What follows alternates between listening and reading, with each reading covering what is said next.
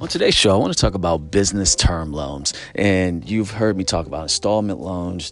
You've heard me talk about the um, EIDL loan a while back, and I will get back into the SBA loans and a few upcoming shows. So stay tuned for that as well. But today I want to talk about the business term loan, which is a great way for you to get capital for your small business to either purchase equipment or to hire additional staff to help you with your small business. Now, the types of financing products, you know, you can look at as an entrepreneur would go into these term loans loans. So you you take a little longer to pay them off. It's between one to five years, and the loan amount ranges anywhere from like five thousand all the way up to about two million. So you want to really look into these business term loans because they are good for small business owners that's getting their business off the ground.